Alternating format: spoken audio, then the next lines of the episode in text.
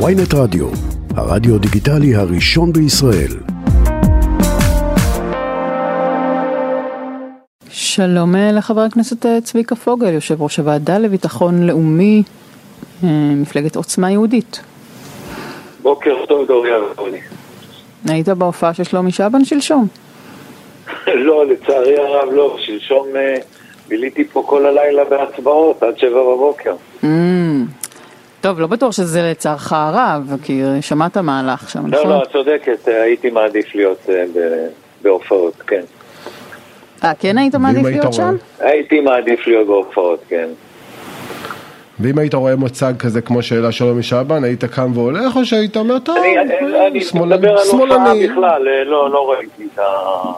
אז נגיד, לא, שלומי שבן, את הבמה היתר ארון קבורה, והיו שם דיוק הנאות של יריב לוין ושל ראש הממשלה נתניהו, והיה את אמירותיו של איתן אבר, זכרו לברכה, זכורות מרצח רבין. הלילה בלתי נשכח, כן. כן. ממשלת ישראל מודיעה בתדהמה. הוא בעצם שר קינה על המדינה. זו הייתה, זה היה שיא ההופעה. אז אני אולי חושבת שכן היית מעדיף להיות בהצבעות במליאה. אני לא אוהב לראות ארונות ברורה. אני בטח לא אוהב לראות אישים, נבחרי ציבור, ליד ארונות קבורה, אבל כל אחד באומנות שלו. ויכול להיות שבאמת במקרה הזה עדיף היה לשמוע את האופוזיציה כל הלילה מאשר להיות שם. עוד לא החלטתי מה יותר גרוע. לא בטוח. טוב, אבל אתה חדש, אתה עוד נהנה מהחוויית הראשוניות. אתה עוד מקשיב. חבר הכנסת פוגל, אתמול עזב אותנו אחרי הביקורו הקצרצר אנטוני בלינקן, שר החוץ האמריקאי, ואמר לפטרם יציאתו שובו לביתו, אמר שהממשל בוושינגטון ימשיך להתנגד לכל מה שיסכל את חזון שתי המדינות, וזה כולל הרחבת התנחלויות, סיפוח של הגדה המערבית, הפרעה לסטטוס קוו במקומות הקדושים, והסתה לאלימות. נשמע שהוא קצת מדבר עליך. כן, הוא גם מדבר על הרפורמה המשפטית שאנחנו רוצים לעשות. תראו, דוריה ואודי, ארצות הברית היא הידידה הגדולה והחשובה ביותר שיש לנו. צריך להיות אומן כדי לנווט בין הצורך לשמור על הידידות החד משמעית הזאת לבין הצורך להגן על אינטרסים המיידיים של מדינת ישראל. אז אני מקווה שאני אצליח להיות שותף לאומנות הזאת ולעשות את זה, אבל אם תהיה התנגשות אז בואי נשים את הדברים על השולחן, לפחות מבחינתי. גורלו של העם היהודי בארץ ישראל חשוב לי מידידותה של ארצות הברית. אבל זו החלטה שאתה קיבלת שתנסה להיות שותף לאומנות הריקוד המאוד מאוד מורכבת הזאת, זו החלטה שקיבלת אחרי הדברים שאמרת לפני כשבוע וחצי, לגבי זה שצריך לעצור את יעלון גנץ ולפיד בעוון בגידה? לא, לא, אין בין דברים, הצורך לשמור על הקשר והידידות והיחסים החד משמעיים בחשיבותם, עם ארצות הברית זה צעד אחד, ומה שאמרתי לכל חבורת המסיתים, ממרידים ומדליקי בעירות, אמרתי כדי לעצור את הדבר הזה, ואם אתם רוצים לדבר על העובדות, אז בואו אני אקח אתכם לעובדות. מאותו רגע שאמרתי את מה שאמרתי, דרך אגב התנצלתי על המילה בוגדים, חושב שזאת מילה שהייתה לא במקום, אבל מאותו רגע אתם לא שומעים בכנסת את המילים מלחמת אחים ומלחמת אזרחים ולהבעיר את הרחובות, ולהרעיד את הכבישים. שמעתי עיתונאי אחד שרוצה לראות אה, דם ברחובות, ועוד איזה חברת כנסת שרוצה לעשות צבא פרטי, אבל מעבר לזה כולם נרגעו, אז אם תרמתי במשהו להרגעה, אז אני לא מתנצל. כן, אתה חושב שהפחדת אותם, שזה בזכות האמירה שלך? אז הנוסחה, אז הגעת למסקנה... לא, לא אמרתי, כי אתה זוקף את זה לזכותך, אתה יותר איזשהו קשר נסיבתי לפחות. אתם שניים נגד אחד, בואו, לאט לאט. בואו, אבל אתה בן אדם שבמחי משפט משקיט מאה ועשרים ח"ק, לפי מה שאנחנו... לא מאה ועשרים, רק חמישים ושש. מאה ותשע עשרה. חמישים ושש, שהיה להם מה לומר, החל מהראשון לנובמבר, כל מה שהם עושים זה רק מסיתים וממרידים ויוצאים למלחמות דרכים. ואם תרמתי במשהו, ואני חוזר על המשפט הזה פעם נוספת, להרגעת הרוחות ולהורדת מפלס הלהבות, אני מאוד מרוצה ממה שעשיתי. אוקיי. קודם כל, אני אגיד שהעיתונאי שאליו הפנית בתשובה הקודמת שלך היה רביב דרוקר, הוא לא אמר את זה, אני חייב לומר, בתור מי ששמע אותו כמה פעמים, הוא לא אמר שהוא רוצה לראות דם ברחובות. אבל נדלג על זה כי... הוא לא אמר שהוא רוצה לראות דם ברחובות, גם לא באופן מטאפורי. לא, הוא לא אמר שהוא רוצה. אז אני שמעתי ציטוט כזה. אוקיי, בסדר, זה לפעמים, אבל, אבל עזוב רגע את זה, השאלה אם גילית לעצמך שבעצם הנוסחה הזאת של לחבות שריפה עם דלק עבדה לכם? לא, זה לא נכון בכל מקום, אבל זה היה נכון פה. אתה יודע, הייתי שנה בשליחות בארצות הברית מטעם מדינת ישראל צה"ל בצעירותי עוד כשהייתי סגן אלוף, והזדמן לי לחיות את השנה הזאת בדרום ארצות הברית בחלק שבין אוקלהומה לטקסס. שם יש הרבה מאוד בעירות נפט. אתה יודע איך מכבים בעיר שנדלקת? בפיצוץ. לא. כן. הבנתי. וזה בעצם הנוסחה שלכם לפתרון הבעיה הישראלית-פלסטינית. לא, זה לא הנוסחה, אבל נתתי לך דוגמה שבמקרים מסוימים, כשצריך לחבות את האש, אז עושים פיצוץ, ואם לא צריך לעשות פיצוץ, נחבר אותו בדרך אחרת.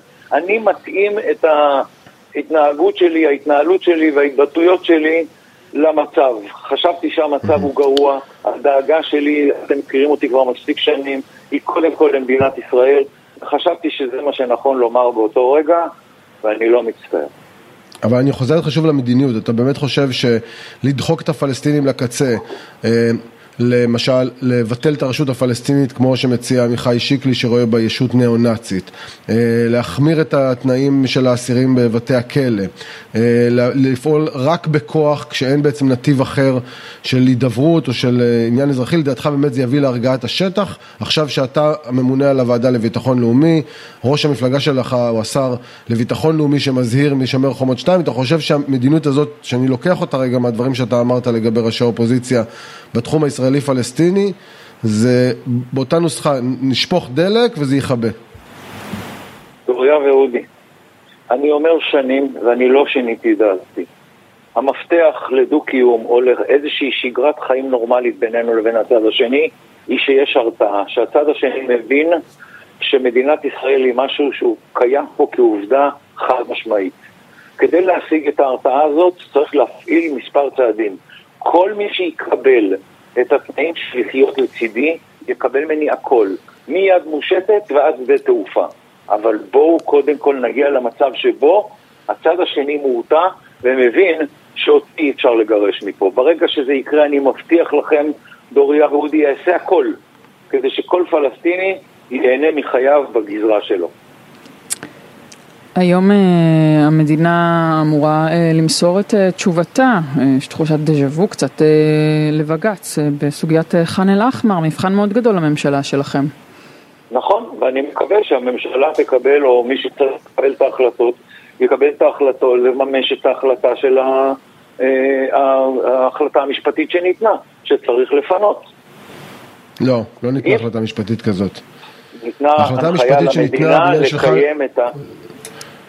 הבג"ץ אמר שהמדינה צריכה לקבל החלטה והיא רשאית להפעיל את, את סמכותה, אבל יש לזה מחיר מדיני, ושוב השאלה היא אם המחיר המדיני ש, של העניין הנקודתי הזה של חאן אל-אחמר, שיש לו אגב צדדים אחרים, יש שם קבוצה של מתיישבים מהיישוב הסמוך אלון שהם בכלל בעד להסדיר את זה בדרך אחרת של הידברות, השאלה היא אם המחיר המדיני שעשוי להיות לפינוי של חאן אל-אחמר שווה את העניין הנקודתי הזה, בעוד שאתה לא מסדיר את כל ההתיישבות לאורך כביש מספר אחד עד יריחו, אתה לא מסדיר את כל ההתיישבות הפלסטינית בכלל בשטחי C, זה לא מדיניות, זה סתם עניין נקודתי, האם זה לא תקלה?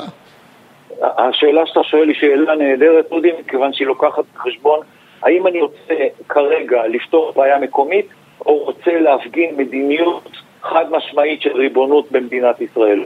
אני בעד להמשיך להפגין את הריבונות של מדינת ישראל, ובכל מקום שבו אני יוותר, אני יודע מה אני צריך לשלם גם במקומות אחרים. לא מוכן להמשיך לוותר יותר. רוצה להכתיב את התנאים, כדי שנוכל באמת לגדל את ילדינו ונכדינו פה בשקט, איך תמיד אמרתי לכם, מעדיף... איך שקט קשור לזה, חבר הכנסת פוגל? איך זה יוביל לשקט? מאשר להיגייס כדי להגיע את כל מיני מלחמה.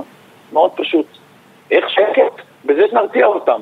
וזה שנראה להם שאנחנו חד משמעיים, שאנחנו לא מבטרים, שאנחנו מאמינים בצדקת הדרך שלנו, והם משתמשים בכוח שלנו לא במידתיות, אלא במקום שבו לא יהיה מצב שביום שישי בערב שבעה נרצחים ברחובות שלנו. זה הכל, זה כל מה שאני רוצה, מאוד פשוט. אז אמרת, צייצת לפני, צייצת בסוף השבוע, נראה לי שהייתה לך קצת בעיה עם הדברים ששר הביטחון גלנט אמר, וצייצת לו שהוא קצת,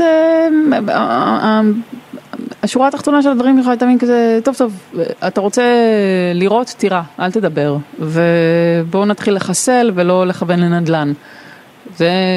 אתה חבר באופוזיציה או בקואליציה שלו?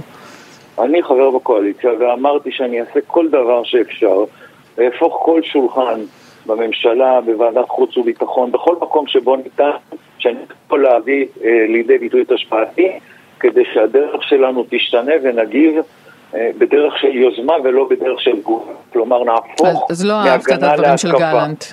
לא, לא אהבתי ואמרתי את זה בצורה מאוד ישירה.